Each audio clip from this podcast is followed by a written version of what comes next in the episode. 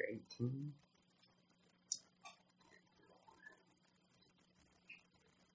Matthew chapter 18 tonight. I definitely uh, just want to take a second and just thank all the women that we have in the church for all that they do. Definitely thankful for Thomas and Morgan and Ethan and Brianna for teaching as well with the kids. Such a blessing to be able to have them help with that as well. Just praise the Lord for all the women as well and all that you do. My wife isn't here tonight, not because she is sick. Don't worry. All right, she's feeling fine. Um, but she is uh, helping a child of a mother who just had a baby, so they're they're watching them right now. But man, she definitely, I'm definitely thankful for her. You men know what I'm talking about when you're scared to say this out loud because you don't want it to go to their head. But your wife is rock, right? You need your wife. I need my wife, man. She helps me with so many different things. Just the the little things too. You know, like what time do we need to leave tomorrow? You know, and she's like eight thirty. Okay, you know, just things like that. Where's the keys? They always know where the keys are at. I don't know how it is. They always know where the stuff's at, and it's just crazy. Man. But praise the Lord for our wives. All right, Matthew chapter uh, 18 here, and I believe um, we are in verse. We might actually be in um, 19. Give me two seconds here. Yes, it's 19. Excuse me, I do apologize. Matthew chapter 19, and we'll start reading in verse um, 13. We're kind of just picking up where we left off, and uh, lots going on in Matthew. Um, you know, just to kind of briefly just touch on it.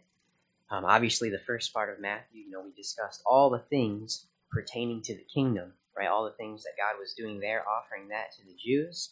But in their rejection, right, he turns and he starts to talk about his ministry to the church and the postponement of that and so we're kind of in a limbo um, in the middle of the book of Matthew where he has he has paused the mission to the Jews specifically with that kingdom and he has transitioned to the church. And so in this transition as he makes his way back to Jerusalem where he is to be crucified, um, he begins to impart spiritual truths to the disciples. And the disciples learn a lot, right? There's a lot of times and we're going to see some of them where you see the disciples um, messing up it made me think of today. I'm like, man, if God wrote a Bible about us, I was like, can you imagine how many things would be in that we that we messed up or did wrong? But you're going to see Him start to give them spiritual truth pertaining less to the kingdom and more to their ministry of the church. Because when Jesus leaves, right, they got to still perform the ministry, and that's where we have the book of Acts. And so, just going through here, you know, Matthew is very, very clerical in his approach as well, right? You have Mark, Luke, and John; they're more emotional when they describe the events of Christ Whereas Matthew is just straight to the point. It is what it is because his whole intent with his gospel is to show that the Jews rejected the Lord Jesus Christ as their king. So he just kind of goes straight to it. So you see the difference in um, his gospel as opposed to the, the other gospel. One thing that I really enjoy to, to look at is the way that the disciples act prior to the cross. And then if you go to those Jewish epistles, right, 1st, 2nd, 3rd John, 1st, 2nd Peter, James, where those disciples actually write letters after Jesus has been resurrected, the mindset and the way that they act and the way they talk about these things is so so totally different than it was when Christ was on earth. It's absolutely amazing to see their testimony kind of change. And it's all in regards to the Holy Spirit, right? The Holy Spirit and the resurrection.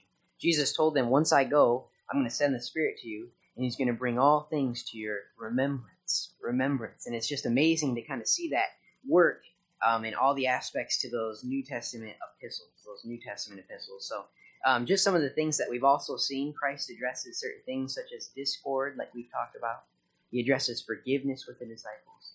He addresses association with the disciples. And then in this specific chapter, going into chapter 20, he's going to really address pride uh, with the disciples. And so, very exciting to kind of just go through here. In verse 13 of chapter 19, it says, Then were they brought unto him little children, little children, that he should put his hands on them and pray. And the disciples rebuked them. But Jesus said, Suffer little children, and forbid them not to come unto me, for of such is the kingdom of heaven. And he laid his hands on them and departed thence. Now, the disciples, right, this is another instance where you got to give them some grace because they're still learning, okay? They got it wrong when that man was performing miracles in the name of Christ and they rebuked him. And Jesus says, No, no, no, no, it's okay, right? He's doing it in my name for my glory. Here's another instance where You know, they say little children, so we assume that that they must have been anywhere from the ages of an infant to maybe four years old because they had to actually be brought, you know, to him by their parents, so they weren't old enough to cognitively come up by themselves. But the disciples, it doesn't say that they turned the parents away. It doesn't say that they, you know, he doesn't have time for this. It says that they rebuked the parents. It's a very strong word, as if the parents were sinning by bringing the kids to Jesus. And Jesus obviously has to make um, this correction specifically uh, to them because there's a very important spiritual truth that he has to impart to the disciples. Right? Think about the parents, number one. The parents are identifying their faith with the Messiah by literally bringing their kids to him, understanding who he is and wanting their children to take a blessing and part of this kingdom. So, number one, we see the parents' faith. Number two, right? You have to come as a child to obtain entrance into God's kingdom. He said, For of such is the kingdom of heaven. The, the problem with the, the Jews, right, is that they had absolutely no dependence on God, and their dependence was solely on themselves. God says, if you're going to come into my kingdom, your dependence has to be specifically on me. You think about kids, right? They are totally dependent upon their parents, right? For everything, spiritual and carnal, right? Whether or not your kids shower depends on whether or not you've taught them to do that. Amen bus ministry. All right, it, it, it, it's it's things that you impart to them, right? And so he told the disciples, "You're missing the spiritual truth about these kids coming to me. When they when the parents bring them to me, it's a testimony to the Jewish people around of how you gain entrance into my kingdom because you have to depend on nothing else but me. You have to come as a child." Now, when I think about the disciples rebuking these parents, you know, we can only assume that they've grown kind of callous in their ministry. You know, before all of the the vision of the transfiguration right before God gives them the revelation of his kingdom the disciples were to the most part pretty humble but as God kind of helps them grow you see the disciples start to get a little bit too big for their britches if you know what I'm saying and they start to kind of abuse the authority that God has conferred to them and they kind of get calloused in their ministry and they start to make mistakes like this right and you got to give it to them I mean the disciples John says if we were to record everything that was in the gospels the world's not big enough to hold all the books of everything Christ did. So these disciples, I mean, they were going and going and going and going constantly, right? They didn't even have Red Bull. I don't know what they used, all right? But they were going and going and going, and they would make mistakes like this. They would become calloused, and what they would do is they would they would actually they would forget the reason why they were doing the ministry in the first place. And as you know, to take it to kind of a practical level, there's a lot of times when we do ministry and we kind of go through the motions and things are busy, we forget sometimes why we're actually doing these things in the first place. Right? We forget, you know, a lot of times when we're when we're going and going and going and going, it becomes more clerical than it does spiritual. And we're just going through the motions and we forget that look, we're trying to win people to Christ or we're trying to help people grow. And that's very easy. It's very easy to happen, right? It's very easy to become a Martha right? And you're serving and you're serving and you're serving, and you look at over over at Mary and you're like, she's just sitting at Jesus' feet. Jesus, aren't you going to tell her to do something? And Jesus says she's done that which is which is needful, right? And because she's done it, it can't be taken away. And a lot of times we forget to sit at the feet of Jesus when we're constantly serving, and we will make mistakes just like the disciples do. And that's something that they really need to to focus on. You remember when they come down in Matthew 17 from the Mount of Transfiguration, and they bring the the guy brings his son, and he's like, none of your disciples could cast this demon And the disciples come to Jesus after and they said, Why couldn't we do it? And he says, This kind doesn't come out but by what? Prayer and fasting. Right? You can't just serve, you have to also retain that form of devotion because you can't do it without Christ. And what the disciples would do is they would go and go and go and they would forget that relationship and they would make mistakes like this. And they would miss the whole spiritual point of what they were doing in the first place, right? These kids were coming to Jesus. It was a testimony. We already quoted it before, but God says that you have hid these things from the wise and prudent, and you have revealed them unto babes. Right? Babes, babes, babes. Jesus even said when he was preaching to the Pharisees, he said, he said, the publicans and harlots go into the kingdom of God before you do.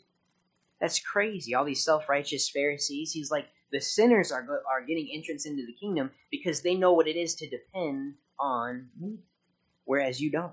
You have to come in as a child. It's dangerous when people are self righteous, right? It's dangerous. If you've ever gone on door to door visitation, I'd rather go to the, the hoodiest hood of all hoods than go to a suburb, right? I don't know what it is about people having a boat, two cars, a backyard, and a, and, and a camper. But for some reason, that makes them think that they just do not need the Lord Jesus Christ. Whereas when you go to the places where people are in need, it is so much easier to confer the gospel to them, right? Because why? They already know their dependence upon Jesus Christ. It was the it was I had the best conversations at Taco Bell with the people that were the lowest of the low because they knew they needed Jesus, right? And they respected it.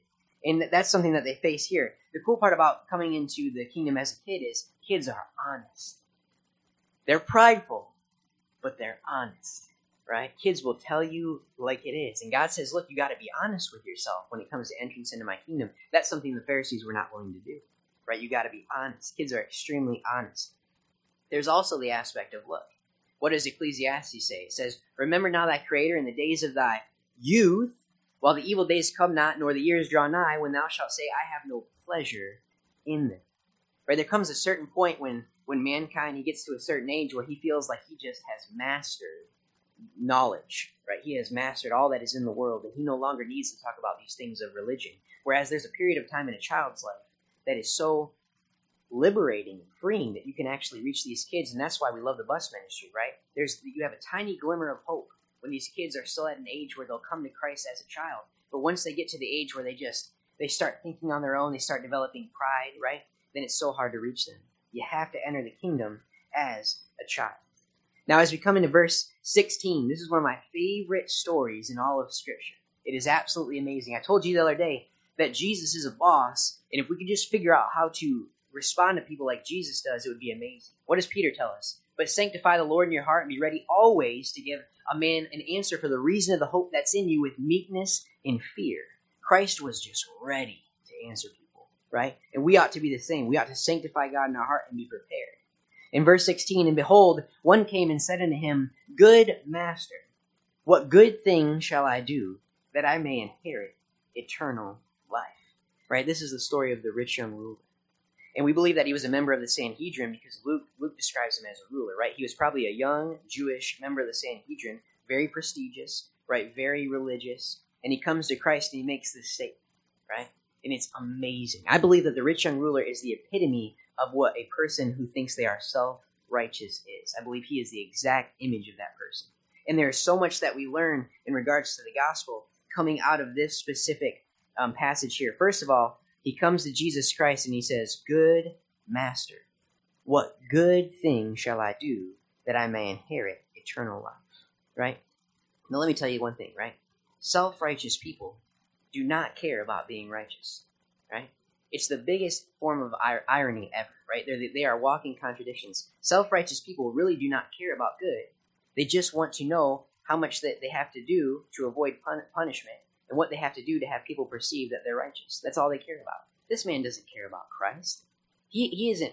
God says, Blessed are they that hunger and thirst after righteousness, for they shall be filled. He doesn't hunger and thirst after righteousness. He comes to the Lord and says, What good, what good singular thing must I do to inherit eternal life? And he knew who Christ was, right? He knew that he was pro, uh, prophesying of being the Messiah and that entrance into the kingdom meant that he would obtain eternal life. So he comes to the Lord and he asks him this question, right? Self righteous people do not care about actual righteousness. They just want people to perceive them as righteousness, uh, as righteous, and they want to avoid punishment. Right? What did Jesus say in regards to the Pharisees? He said, "You make the outside of the cup clean, but the inside is full of dead man's bones." Right? That's all they cared about. That's all they cared about. And the biggest thing about self-righteous people too is they can fix everybody's problem but their own. Right? They can look at every other person and know exactly how to fix their spirituality, but they themselves, right, they have, they have problems in their own life. That's why Jesus, in addressing the Pharisees, says, Look, before you try to take the beam that's out of your brother's eye, you got to look at your own eye and see that you're blind too, right? Or else you're both going to fall into the ditch. The Bible tells us in the New Testament, it says, Let a man examine himself. If we would just examine ourselves, right, we would grow so much more spiritually. But these self-righteous Pharisees, man, they just they just could not get it. Paul himself said, he goes, But I keep under my body and bring it into subjection, lest by any means when I have preached to others, I myself should become a castaway. Right? He he he he understood the danger, right, of looking at other people's problems. But this this rich young ruler comes up to God, what good thing must I do to inherit eternal life? And Jesus is so right on the ball. In verse 17, at the drop of a hat, he goes, Why callest thou me good? There is none good but one, That is God. Remember, we read that this morning. But if thou wilt enter into eternal life, keep the commandments. Keep the commandments. Now, Jesus offers him two things here, right? A lot of times, Christ would ask a question in regards to a question because the biggest thing was, why are you asking this in the first place, right? Jesus cared about the, the intent of man's heart. And so Jesus offered him two things. He goes, Why callest thou me good? And he goes, If you want to inherit eternal life, keep the commandments. What is Jesus saying? He's offering him grace and he's offering him law. He goes, Which one are you going to choose? Can you imagine? Can you imagine as a sinner coming to Jesus Christ thinking that you are righteous enough to inherit eternal life? Can you imagine the audacity and pride you must have? To come to Jesus, Jesus was looking at this rich young ruler in the face, knowing that he was about to pay for every sin this rich young ruler had done in his entire life. Can you imagine Christ as we come to him and we say, I, I am somehow good enough? And Jesus goes, Really? I bore all your iniquities on the cross for a reason. It was because you could not.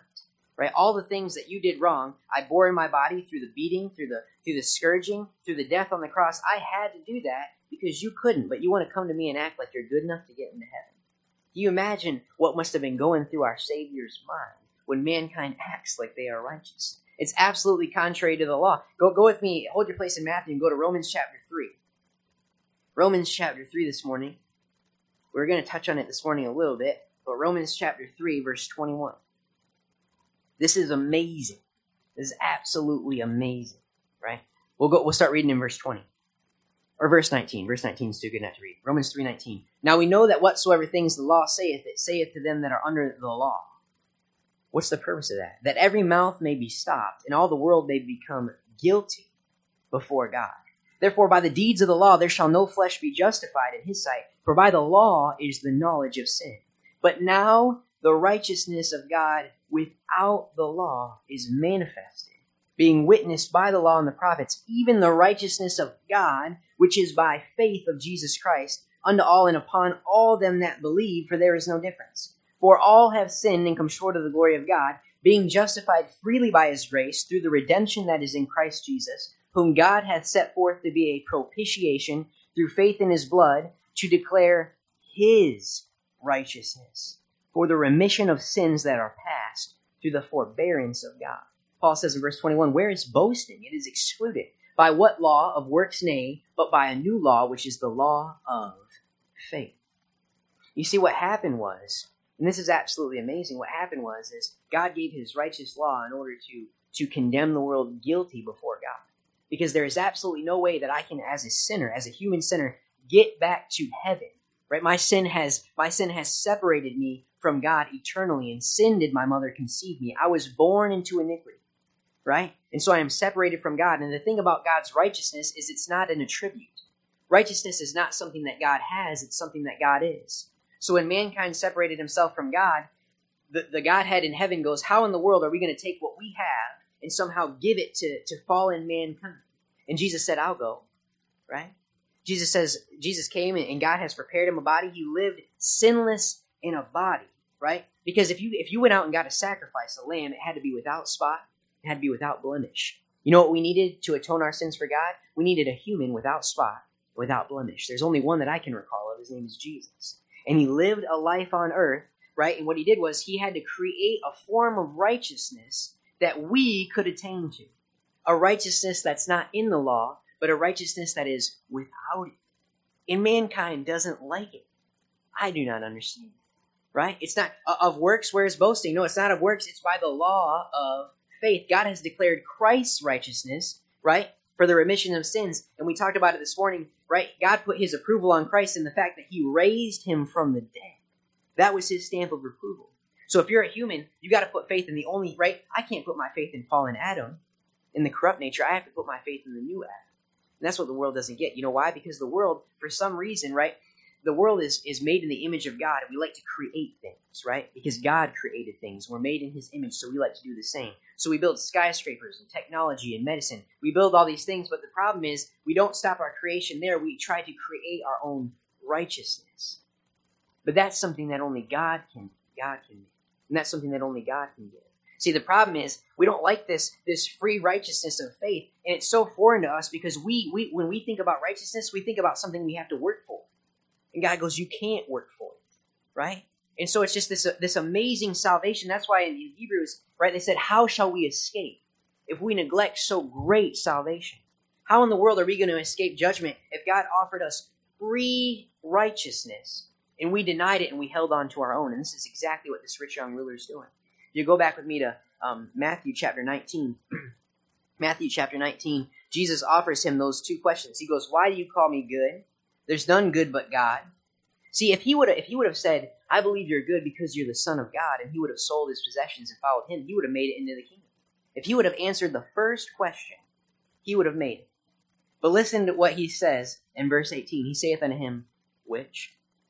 He didn't answer the Lord's question. He chose works over the grace of Jesus Christ, over the person of Jesus Christ. He says, "Which?" Jesus goes, "Okay, you want to play this game? We'll play this game."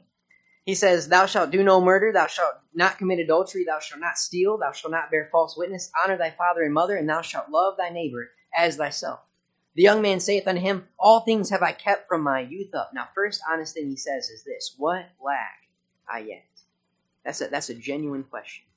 Right? But the problem is, is look, when it comes to God's law, mankind will only magnify the part of the law that exposes his righteousness, not the part of the law that, that exposes his unrighteousness. See, God listed, Jesus knew this man. He knew every part of the rich young ruler that he had done right, and Jesus knew exactly the part of him that he had done wrong.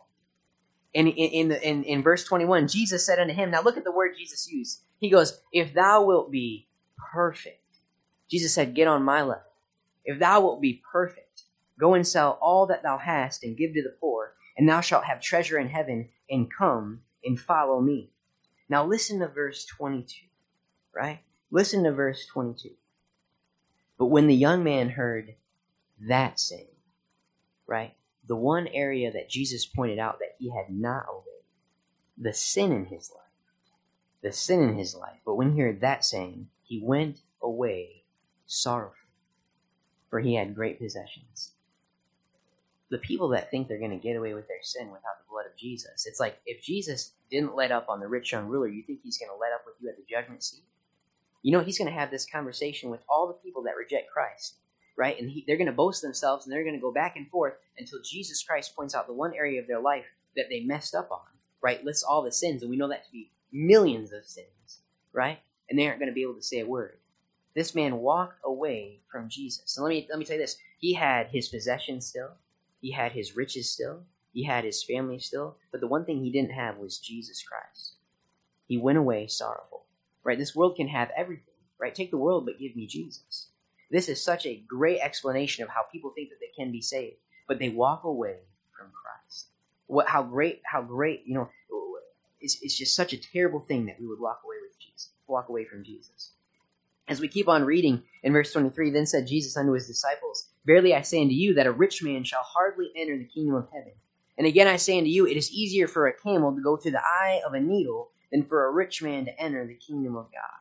And his disciples heard it. They were exceedingly amazed, saying, Who then can be saved? Right? They had grown up in a Jewish nation that exalted monetary gain as righteousness, right? They despised the poor.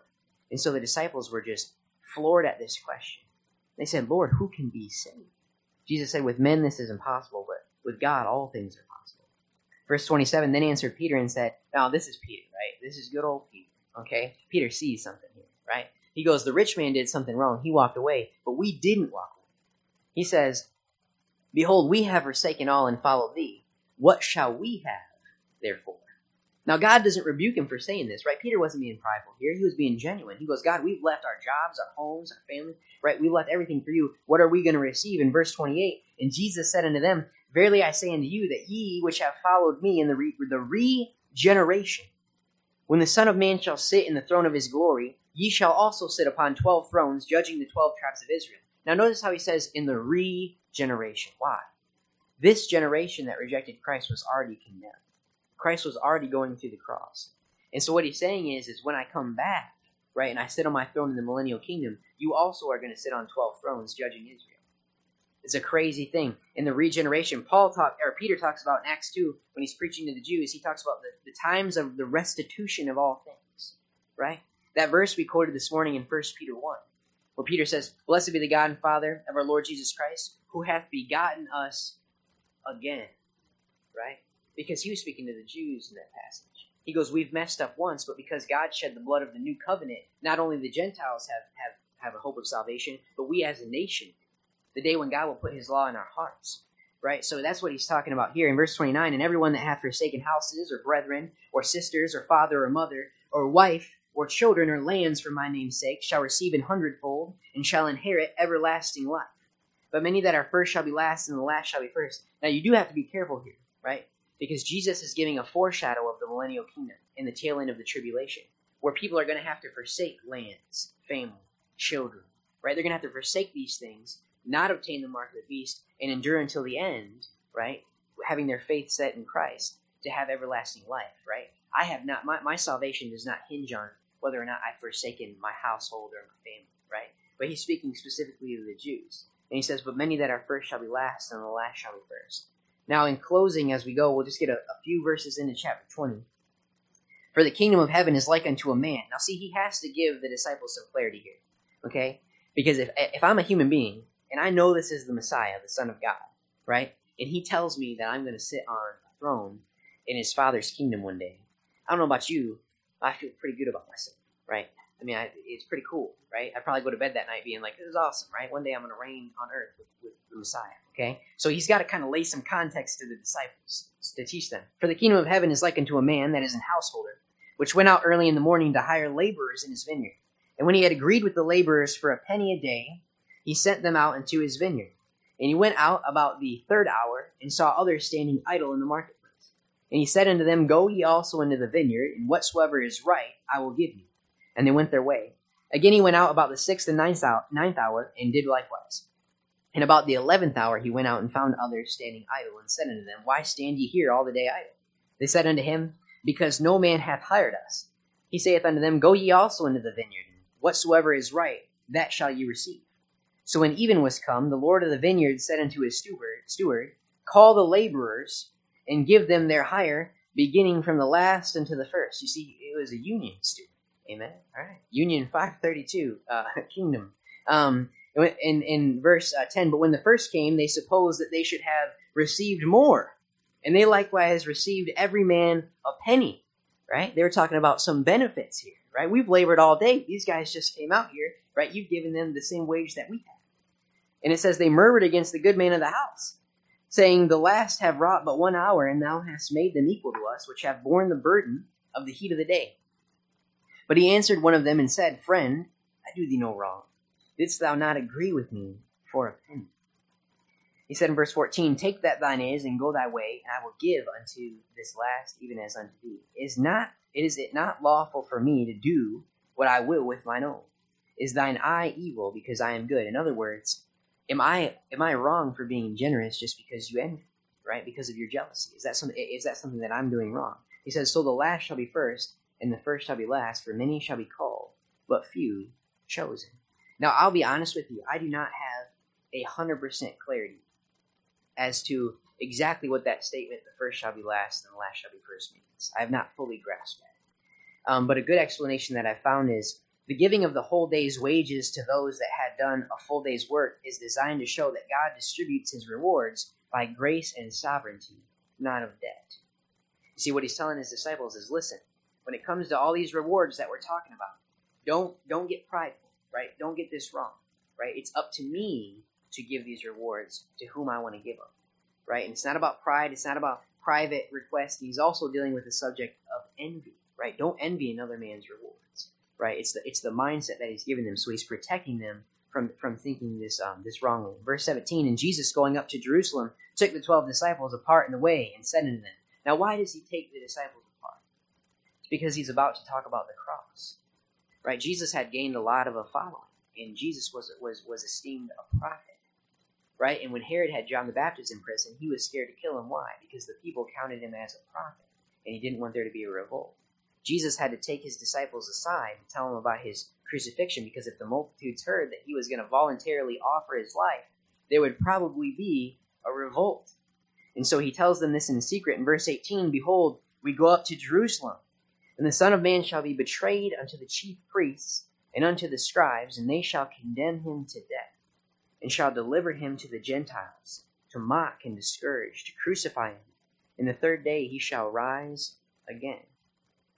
Now, you know how the disciples feel about this. They love talking about the kingdom, but when Jesus starts talking about the cross, they, they hate it so much that the first time Peter heard this, he tried to rebuke Christ. Right? He didn't want to. He didn't want to talk about it. And there's multiple reasons. I mean, number one, they don't want their Messiah to die. But number two, if they were in close association with Jesus and they were going to kill Christ, what's going to happen to the disciples? So they don't like this. But it's amazing if you if you reference Peter talking in First Peter to Peter now in regards to the cross, it's two totally different things. Right? Peter opposes it here. Afterwards, he embraces it. In closing, let's go here. First Peter, you love you love when when they say in closing, right? Just a few more verses, and they just go on and on and on and on. Amen. I like to think about Paul in the book of Acts when it says he preached from the morning until midnight, right? Long preaching. And it says that that good old boy Eutychus, right? Remember he fell out of the window? And Peter went down, or Paul went down there and he, and he rose him from the dead. I can just imagine if Ethan fell out of a window, I couldn't pick him up. Amen. I could not do that. First Peter, First Peter chapter 1, right? Verse 7 That the trial of your faith, being much more precious than of gold that perisheth, though it be tried with fire, might be found in praise and honor and glory at the appearing of Jesus Christ. Verse 8 Whom having not seen ye love, in whom though now ye see him not, yet believing, ye rejoice with what? Joy unspeakable and full of glory. Peter goes, Christ isn't with me now, but man, I love him and I know where he's at. In verse 9, receiving the end of your faith, even the salvation of your souls. Verse, um, go down with me to verse um, 15. But as he which hath called you is holy, so be ye holy in all manner of conversation. Because it is written, Be ye holy, for I am holy. And if ye call on the Father, who without respect of persons judgeth according to every man's work, pass the time of your sojourning here in fear. For as now listen, listen. Peter, Peter is Peter likes the cross here in verse 18. For as much as you know that you were not redeemed with corruptible things, as silver and gold from your vain conversation, received by tradition from your fathers. I love verse 19. But with the precious blood of Christ. You see, Peter didn't understand it before, but now he looks back and he goes, "It was that blood that Jesus shed that saved me and saved all of Israel." He called it precious blood. Hebrews tells us that the blood of bulls and goats, it's not possible that they should take away sins. But the pure, spotless blood of Jesus Christ was enough to remove the sins of all mankind for eternity. That precious blood, as of a lamb without blemish and without spot, who was verily was foreordained before the foundation of the world, but was manifest in these last times for you. If you go to chapter 2, verse 21, listen to how Peter talks about suffering now. For even hereunto were ye called because Christ also suffered for us, leaving us an example that ye should follow in his steps, who did no sin, neither was guile found in his mouth, who when he was reviled, reviled not again, but when he suffered, he threatened not, but committed himself to him that judgeth righteously, who his own self bare our sins in his own body on the tree, that we being dead to sins, should live unto righteousness, by whose stripes you were healed. For ye were as sheep going astray, but now returned unto the shepherd and bishop of your soul. See, Peter, now, before they couldn't understand it. Right? Jesus says, no, no man takes my life from me. I lay it down right by myself. And before they couldn't understand that Jesus was buffeted, but he didn't turn back. He was smitten, but he didn't fight back. He didn't say a word. Right? He didn't say a word, and he even tried to conceal the fact that he was going to the cross because it was his mission. It was his duty. One of the truest things that was ever said was when Jesus was on the cross, what did they say in mockery? They said he saved others. He himself he cannot save. That was one of the truest statements ever. He couldn't save himself in order to save us. But Peter and these apostles, they didn't understand that as they were going to the cross. But looking back, oh my goodness, right?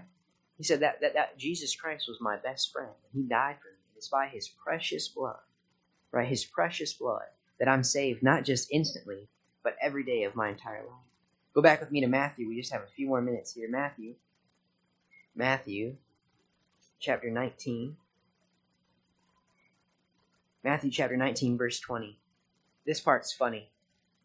Then came to him the mother of Zebedee's children, James and John, right? James and John's good old mom, right?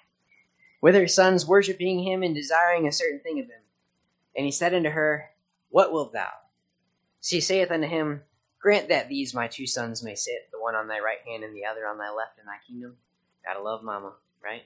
She, I mean, who knows how? James and John were probably some 40 year old dudes here, and their mama comes up and asks Jesus, hey, you know, can you help my boys out? All right? But Jesus answered and said, You know not what ye ask. Are ye able to drink of the cup that I shall drink of, and to be baptized with the baptism that I am baptized with? They said unto him, We are able. And he saith unto them, Ye shall drink indeed of my cup, and be baptized with the baptism I am baptized with. But to sit on my right hand and on my left is not mine to give, but it shall be given to them for whom it is prepared of my Father. You see, Jesus didn't ask to have his name exalted above every name. It was because of his obedience to God that that happened. Right? And only Jesus, right? He was given that kind of honor because of his mission, because he was, what he did, right? He didn't come into the world as a king, he came in the, in the form of a servant. And because he did that, God exalted him, right? That was the mystery, the essence of the kingdom. And he goes, I, You guys can't do that. It's not my control. Verse 24 And when the ten heard it, they were moved with indignation against the two brethren, right? They got mad because they probably wanted it too, but their moms went around to ask, okay? They got angry. But in verse 25, but Jesus called them unto him, and he said, You know that the princes of the Gentiles exercise dominion over them, and they that are great exercise authority upon them. But it shall not be so among you, but whosoever will be great among you, let him be your minister. And whosoever will be chief among you, let him be your servant. Even as the Son of Man came not to be ministered unto, but to minister, and to give his life a ransom for many. Right? He goes, Guess what, guys? The, the, the irony is to be to be the kind of authority that you guys want to be in, you actually got to be humble and you got to serve those that you want to have authority over, or else you're just like the Gentiles. Right? Jesus came in more humble than any human beings ever came into this earth. Right? And God exalted him because of that. And so to the disciples, he's like, You have it all wrong. You have it all wrong. And as they departed from Jericho, a great multitude followed him. And two blind men sitting by the wayside, when they heard that Jesus passed by, cried out, saying, Have mercy on us, O Lord, thou son of David. And the multitude rebuked them because they should hold their peace. But they cried the more, saying, Have mercy on us, O Lord, thou son of David. And Jesus stood still and called them and said, What will ye that I shall do unto you? They said unto him, Lord, that our eyes may be opened. So Jesus had compassion on them and touched their eyes, and immediately their eyes received sight, and they followed him. Now, at this point, they're identifying him as the Messiah, right? Thou son of David. But the problem is the kingdom's already been paused, right? But they're crying out to Christ, and he doesn't respond to him. And this is what it's about, right? It's about Israel, right? Israel, they were crying unto God for their Messiah. But the problem is, is that they couldn't see their need, their spiritual need. That's why these, these men were crying out. And everybody knew what these blind men wanted Jesus to do. But what does he ask them? He goes, What will you have me to do? He goes, You have to identify the need. As Christians, we have to identify our need, right? A lot of preaching is, is negative, but it's not negative in the form of destruction. But we, it, the moment that the church and believers think that they do not have a need in Christ is the moment when we die, right? Roman Revelation three fourteen talks about the church of Laodicea. He says he says that they that they make the statement they're neither hot nor cold, right? And they said we have need of nothing, right? We have need of nothing. We need God so much, more than we can realize, right? More than we can even fathom. We don't just need Him when we're at church. I'm going to need Him tomorrow morning, right? When the, when the alarm hits and you got to go to work, right? And, and, everybody at work, they're not saved. They're, they're in their flesh. You hear the things, you, you know, you, you see the things. You need God. We need God. Dear Heavenly Father, I just thank you again for today. Thank you for those who came out tonight. They could have been so many other places, but they chose to be here. Lord, we thank you for their faithfulness. We praise you, Lord. We just pray that you give us a great week. I pray that you'd start a work in our church. I pray that you'd revive our hearts. I pray that you'd help us to see our need. And Lord, we pray that we would just depend upon you. We pray for the safety of all the, the members who are not here, those who are traveling. But Lord, we do pray that you fill us with your Holy Spirit and you cause a revival to start in this church and in the surrounding area. We praise you in all things. In Jesus' name.